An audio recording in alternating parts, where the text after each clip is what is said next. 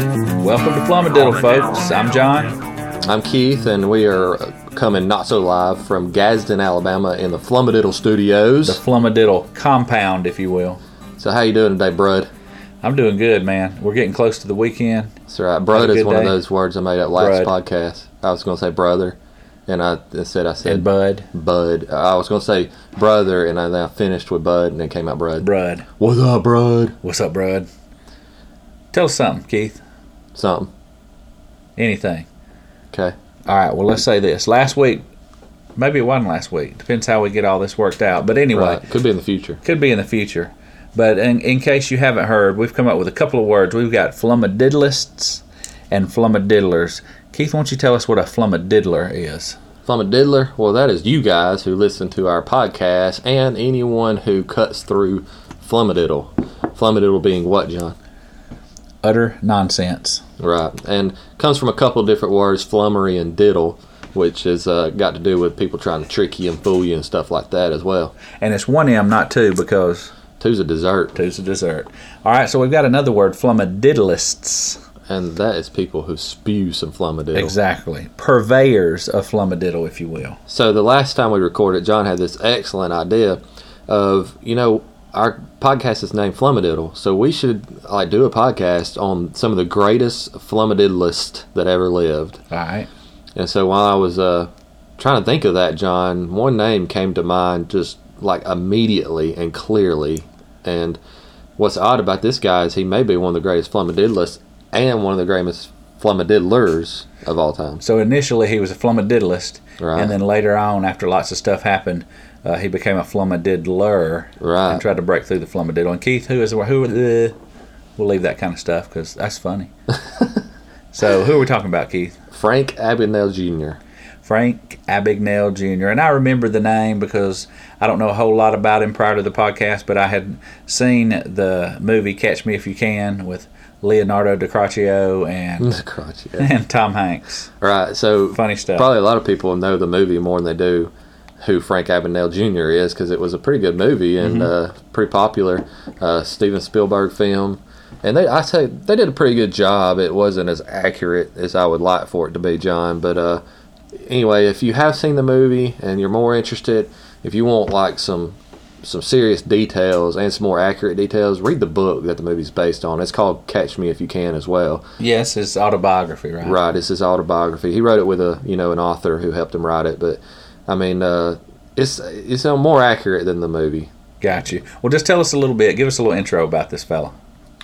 Well, by the age of 21, John, he by his own words, he said he was a millionaire twice and a half, twice over and a half. So I guess two and a half million dollars by the time There he's you 20. go. But he said also that he stole every penny of it and he blew most of it on fancy living and women. All right, so let's say this: we're not um, we're not necessarily in support of uh, illegal activities, um, grifting of any kind. No. Um, And it is easy to kind of So we're set not- this guy up as a rock star con Yeah, we artist don't because he wanna- was a rock star con artist. Yeah. But no, we are not in support of this at all. But you'll see why he did but have. it is very interesting. Uh, yeah, he did have a certainly. change of life. We'll talk about that in a little bit, which that makes it a little bit better to talk about him, I guess, since he changed his life around. So he had assumed no less than eight identities throughout his career there, and we're going to hit on a few of them today, Keith. I know we're going. The one that's big in the movie, the airline pilot. Yeah, and he also, very briefly, a Federal Bureau's a prison agent a pediatrician and a lawyer. Not an Yeah. not an Indian chief, and but a he teacher was a doctor and, and some lawyer. other things. Yeah. So I mean, lots of different identities, no less than eight, like you said. But maybe the scariest thing of all that, John, is it wasn't like what you think of uh, in terms of identity death today. People today they assume these kind of identities is so they can like run up a credit card or Right. cash a check, and maybe initially that's what he started doing. But what's maybe s- s- the scariest thing about him, he actually did these things. So like he became a doctor, he became a lawyer, he practices these things while he was. An airline pilot. Yeah, an That's pretty scary. airline No, pilot. he's in he's in planes. yeah, and there's a part of the book that talks about where he actually took the controls for a few minutes, and that is insane. That's pretty scary, man. Well, let me hit on his first con here. He All right. started young, right? So it was actually against his father. He used his dad's gas card to buy tires, batteries, and things such as that. He would get them, and then he would sell them back to the. Di- that would be sell instead of sale Sail? Sail. Sail. Not like he's sailing across the sea. There you go. Sail away. All right. Anyway, so he'd sell them back to the dealer for the fraction of the cost. What he didn't really think about and realize at first, right, was that his dad was the victim. Right. Ran up over $3,400 worth of. Yeah, I think it Debt wasn't on the until card. he saw that bill and he realized, you know, somebody expects dad to pay the stuff back, that he realized his dad was the one who was the stooge in all this, you know, So now, mostly when he's doing this stuff, he's between 15 and 21 years old, right? which is incredible. It's crazy. Yeah, So obviously, he looked a lot older than he was Right. to get away with this kind yeah. of stuff. Reports said that he looked at least ten years older than what he actually was, but he used that childlike behavior in some instances. Um, and the next one we're going to talk about is his most famous one, is when he become an airline pilot. Airline pilot. So he had to get a lot of information, you know, about that. And he did that by posing as a high school student. He called up the airline, was like, "Hey, can I talk to somebody and interview them for my, you know, high school newspaper about what it's like to be a pilot?" And they're like, "Hey, let's call back to the break room. We'll see if anybody's available." And somebody was available, and he gave him like all the information that he could possibly need to pull off this scam. He told him like, you know, how you get all your different things that you need to be a pilot and all this stuff, and like a lot of the jargon that he needed to use in order to fool people. He got from this guy, at That's least pretty wild. initially, and he continued to learn more and more stuff. But um, so anyway, he, he first he got a uniform.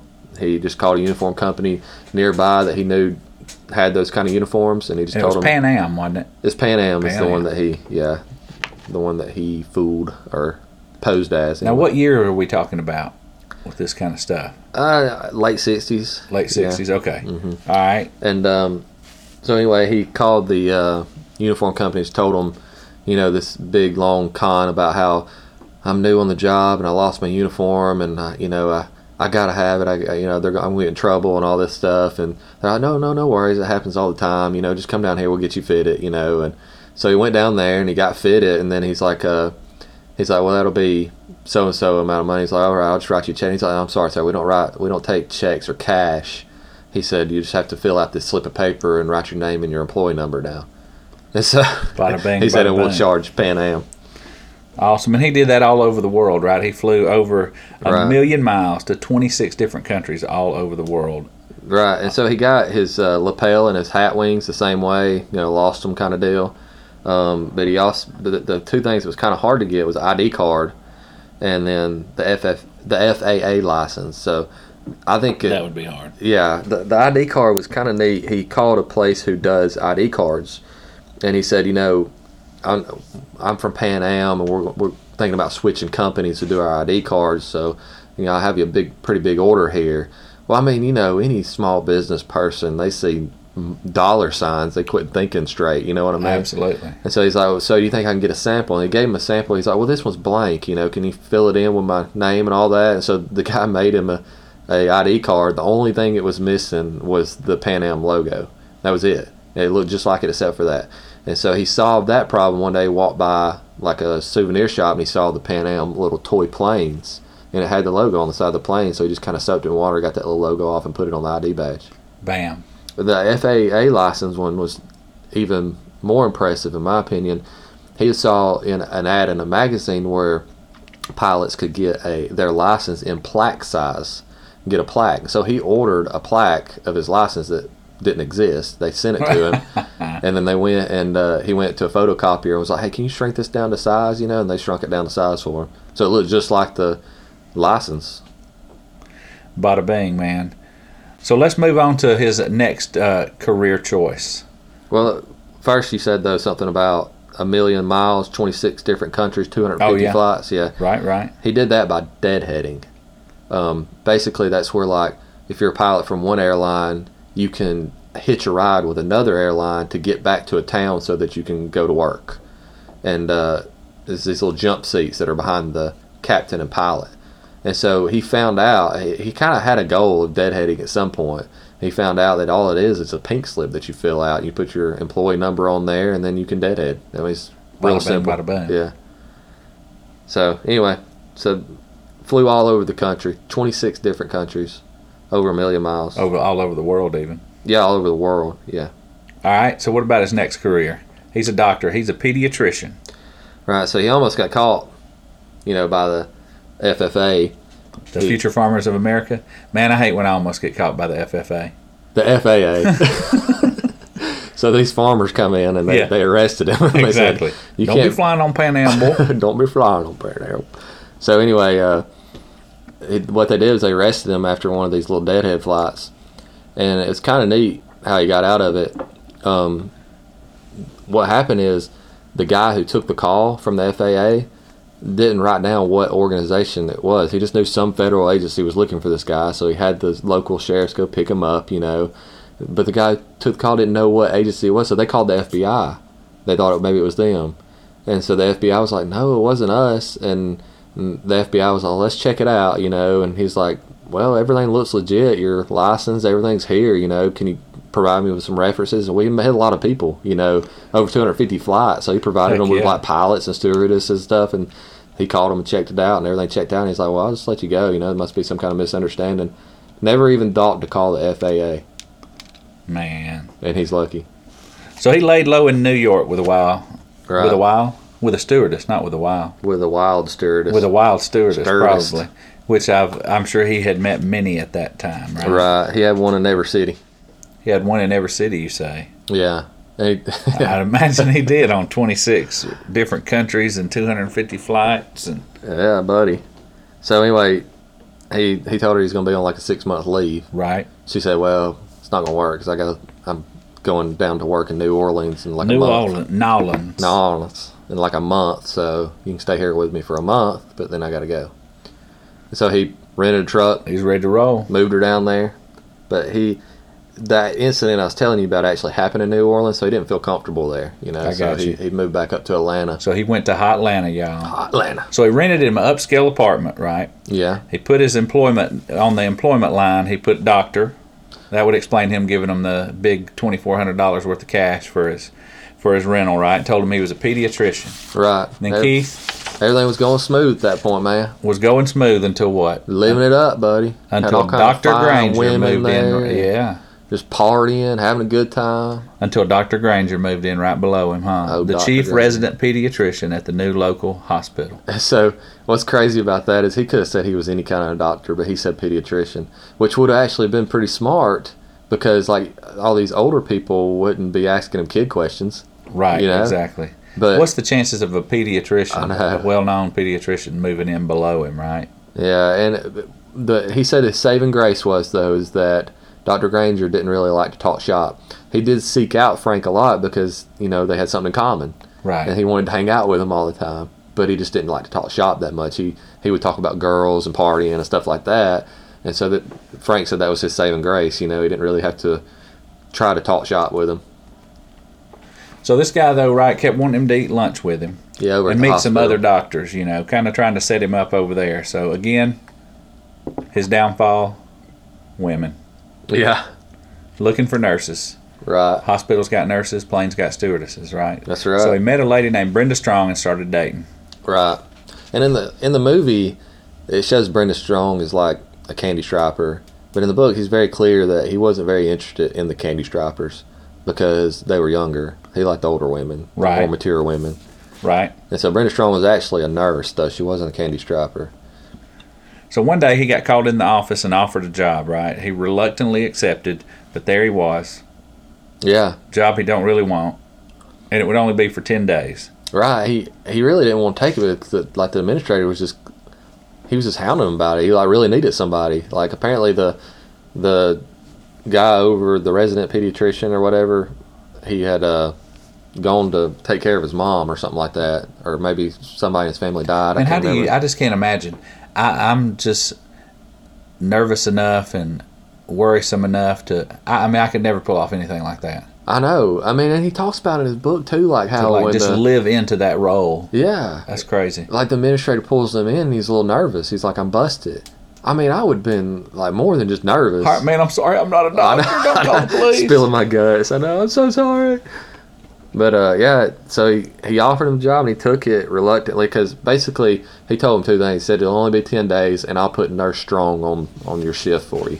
All right, bada bang. So that was enough for him. So he had an interview in front of a board of doctors. It, it was a mess. It was a farce, right? But he Yeah. decided to put his resignation in. and wouldn't take no for an answer after a blue baby incident. I Right. guess he realized that's one of those things that could really have serious repercussions. People could die Yeah. for him being stupid. I don't think he ever planned on being there as long as he was. Like ten days turned into nine, Nine months, months. exactly. And uh, but and he kept trying to get out of it, but he just kept you know they kept saying making excuses. Just like if you were really employed, if you were really a doctor, you know that that kind of stuff happens.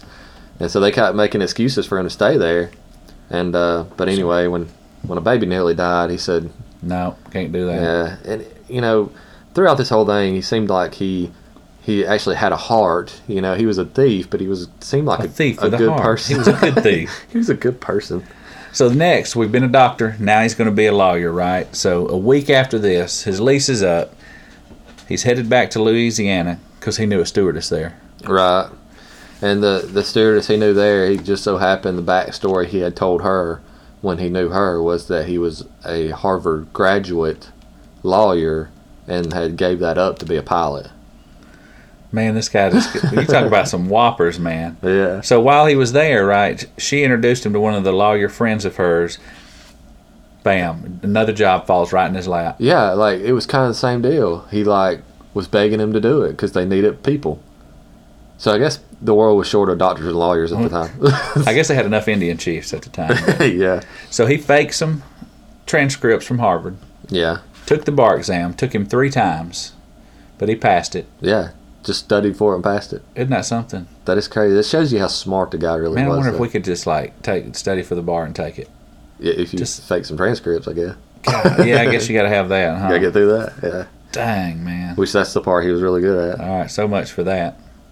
Well, he's mainly a gopher. He didn't have to do any litigating, so it worked out fine for him, right? Only Yeah. thing that didn't work out fine was his stewardess girlfriend.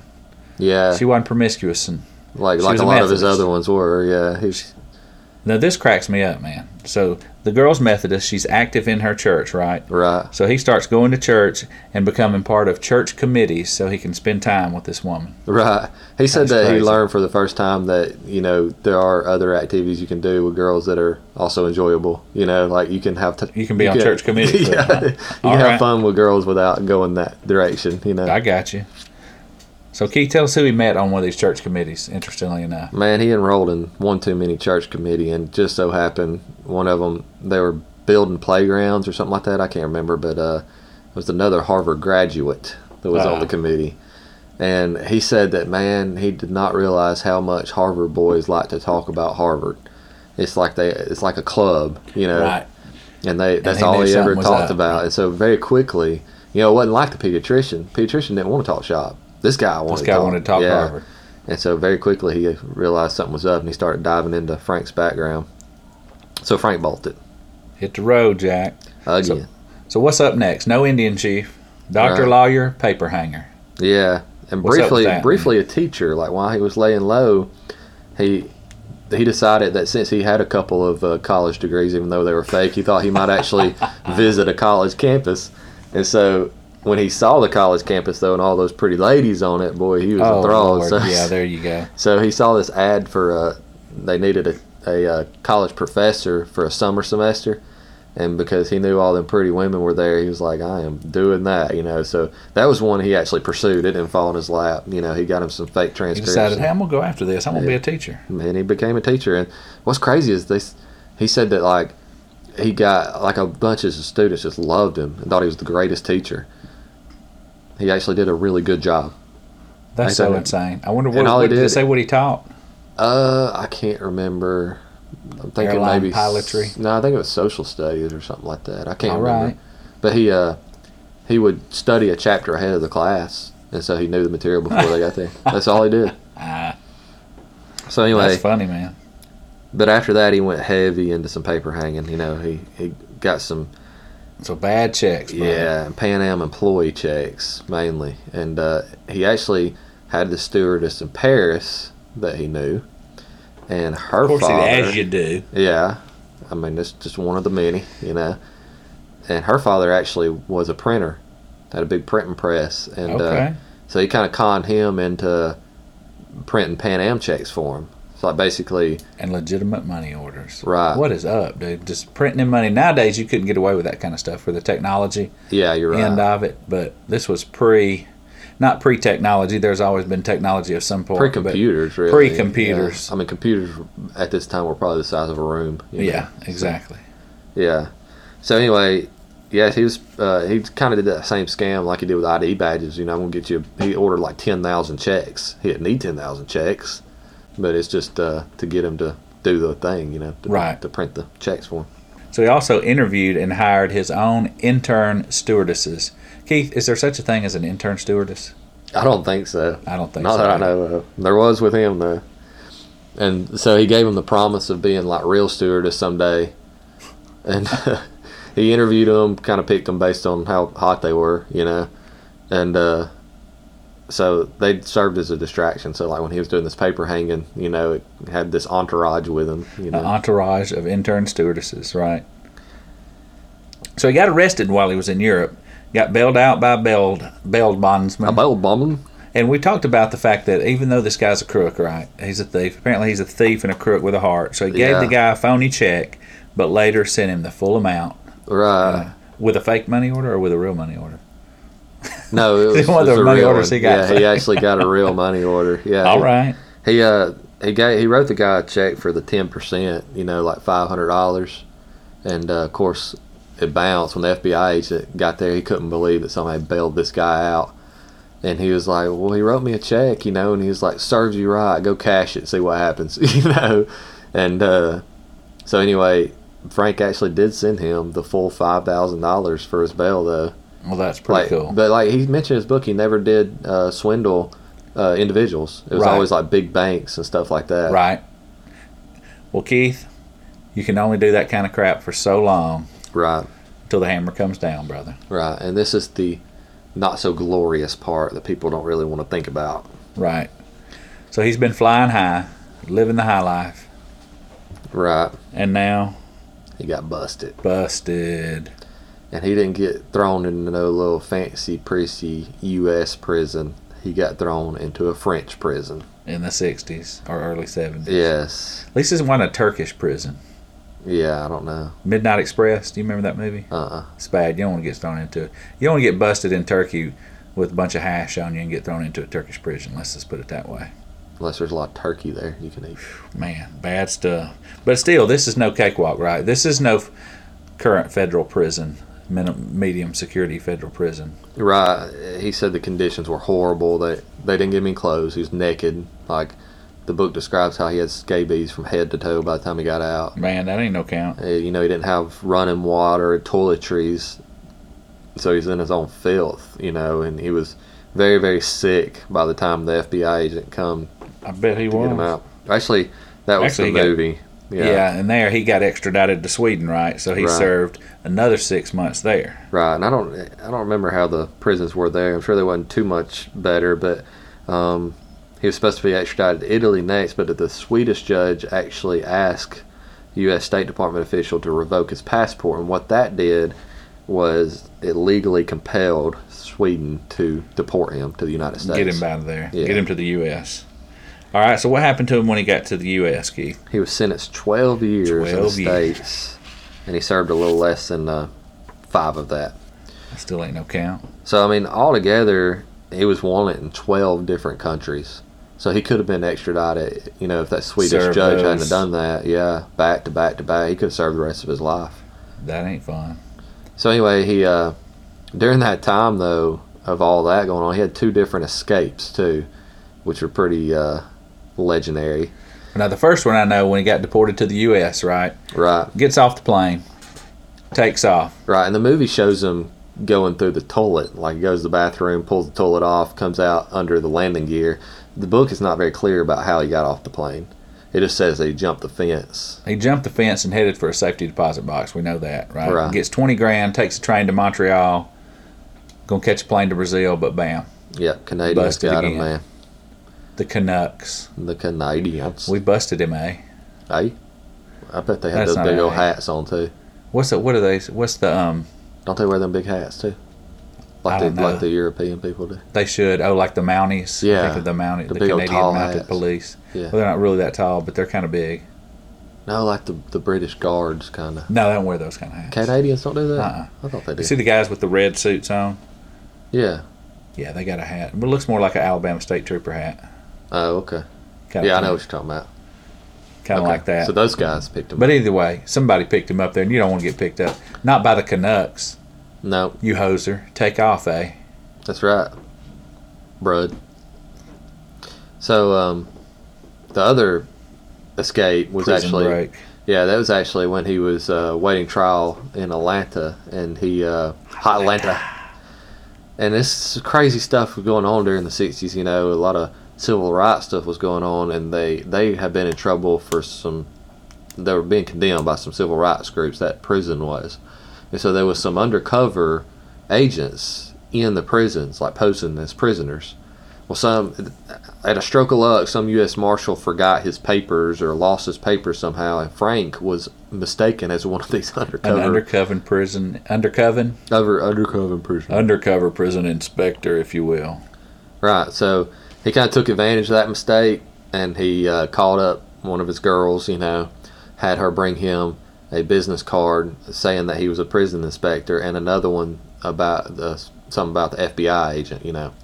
That's just insane, man. and he coaxed him into saying, "Hey, I gotta go meet with this FBI agent in the car real quick. You know, y'all cover for me. I'm a undercover inspector and all this stuff." And so they called the FBI, the number on the FBI card that he provided them, and of course it went to his girlfriend. She posed as the, uh, you know, the operator for the FBI, and so then they they let him That's do crazy, it. man. And so he went out to the car, and of course it was her in the car, and they just drove off. There you go. That is nuts. He's a pretty smart guy. He's smart. Too But- smart for his own good. when got out of prison, you know, he did some different kind of small jobs. Like I think he was like a movie projectionist at one point, and like a cook at one point. But none of those things satisfied his thrill seeking, you know. Uh, I'm sure they didn't. and so, um, If you've been jet setting and living the high life, man, that'd Right. be, a, be a far fall. and on top of that, as soon as they found out that he lied on his application, they fired Ex-con. him. Yeah, You're out of here, Yeah, buddy. here. So it is hard for ex-cons to get jobs, from what I understand. Um, they're supposed to be re- rehabilitated, you know. Right. Sure. Did I say that right? Rehabilitated. Rehabilitated. Rehabilitated, yeah. Yeah, that's it, man. So, uh, The word for the day. Rehabilitated. and back to the podcast. So, anyway, he uh, would get fired from these jobs, but he'd come up with this idea. He went and- one day and spoke to a bank manager, and he, he explained to him what he had done. You know, he's up front with him about Paper hanging. Yeah, about paper hanging. And he said, Look, I want to give a speech to your staff. If you find it helpful, you pay me $500. If you don't, then pay me nothing. So he's just kind of taking a Five stab hundred at bucks it. and refer him to other right, and refer him to other banks. Yeah. banks. That's a pretty good idea, man. And so he kind of told him all these ways that paper hangers do their thing, and they did find it very helpful. And so he gave him the 500 bucks and referred him, and that was the beginning of his security consultant There career. you go. So he turned it around. He did. starts consulting. Since then, he's educated the FBI in over 14,000 different institutions, Yes. and they've adopted his fraud prevention programs. Yeah, Ab- uh, Abagnale and Associates. and- Abigail Abagnale. Abigail Abagnale. Abigail Abagnale and Junior. Associates. And uh, these places pay him millions of dollars every year for what he does. So, John, he was Ain't that a something? legitimate millionaire and a legitimate you millionaire in go. one lifetime. Ain't that crazy? He's turning it around. Flumadiddless and Flumadiddler. Probably the greatest of both. Extraordinaire. So, little discussion here, man. What led him to do these things? How do you start a life like that, dude? Well, we know one thing for sure. We know he loves some women. Yeah. Now, he says that that's what compelled him to do these things in his book. But you know, I know as a teenager, I was kind of a thrill seeker. But like my thrill seeking was limited to like jumping off cliffs into water, Right. you know, stuff like that. Not yeah. highly illegal, go to jail for a long time kind of stuff. Right. Well, I had this, you know, I had a healthy fear of discipline from my parents, you know, or Right. at least disappointing them. And I don't think he had that. Like he, In a sense of wanting to do the right thing, right. at least some of the time. he talked about in his book how his father was kind of absent you know like i think more mentally than you know actually physically but like you know He's his checked out on the whole fatherhood yeah thing. he got divorced and he still loved his wife and he missed her and i think he was kind of set on that you know also from reading the book, he was actually very lax on him too. Didn't give him a lot of discipline. Like he got busted before his scam with the gas card. He got busted with some buddies from the neighborhood in a in a hijacking. They hijacked a car All right. and uh, carjacking, if you will. And um, so anyway, his father bailed him out, and not only bailed him out, but pulled some of his political and business connections to get it wiped from his record. And then when he talked to him So about he it, enabled him, man. he did really, and Sure when he did. when he talked to him about it, you know, it wasn't like you know I'm disappointed in you, blah blah blah. It was just like just tell me why you did it. And he said, "Well, Dad, it's the women. They do something to me, you know." and his son, he said, "I don't know what it is. I want to understand it." And and his dad He was his dad was like, "What? I don't even think Einstein understood that, son." You know, He didn't bust out, well, hey, I know what I'm going to do to you. right? Exactly. I know what they do to you. And his mom was very know you're disappointed. grounded She for the actually, rest of your life. she actually sent him to a boarding school because of it. But he lived with his dad. He Gotcha. didn't live with his mom, so you know I think he lacked some of that that fear of disappointing dad. He his Gotcha. dad didn't act very disappointed when he do things. So, Right. Well, they all, that's Frank Abagnale Jr. so what's the takeaway from this, John? Man, I'd say the takeaway is first of all, don't be a grifting criminal. Right. Second of all, no But matter if- where you go, if you are but if you are, no matter where you go and where you've been, you can turn those same things around and make something good out of it. right, you can always be pulled from the pit, man. There you go, brother. Damascus Road conversion, turn that that Bada life bing. around. Bada boom. Absolutely. Well, Keith, tell us uh, how we can get in touch with ourselves if we wanted to, or the Flummer Dealers can get in touch with us if they want to. Well, you can find us on Facebook or uh, our Gmail account, which is doyouflummadiddle at gmail.com. or our website, doyouflummadiddle.com. And also, be sure, if you will, please go on to iTunes, Spotify, Google Play, wherever you listen to your podcast, and give us a five star rating. We sure would appreciate it. Click that little follow button, share us with your friends on Facebook. Absolutely. It Man, I really mean, helps I- out. just so far, though, this is like a phenomenon. I mean, like, it is just taken off. There's so It's many a people phenomenon. listening to this podcast, and just don't don't miss out, man. Jump on the train or get run over. You know what I'm saying? Come on, we really do need it, and we really would appreciate it. Thanks so much for listening. That's doyouflummadiddle.com and doyouflummadiddle at gmail. Dot Dot com. com. That's 1M. Not two, because two, It's a dessert. God bless. Peace out. Peace.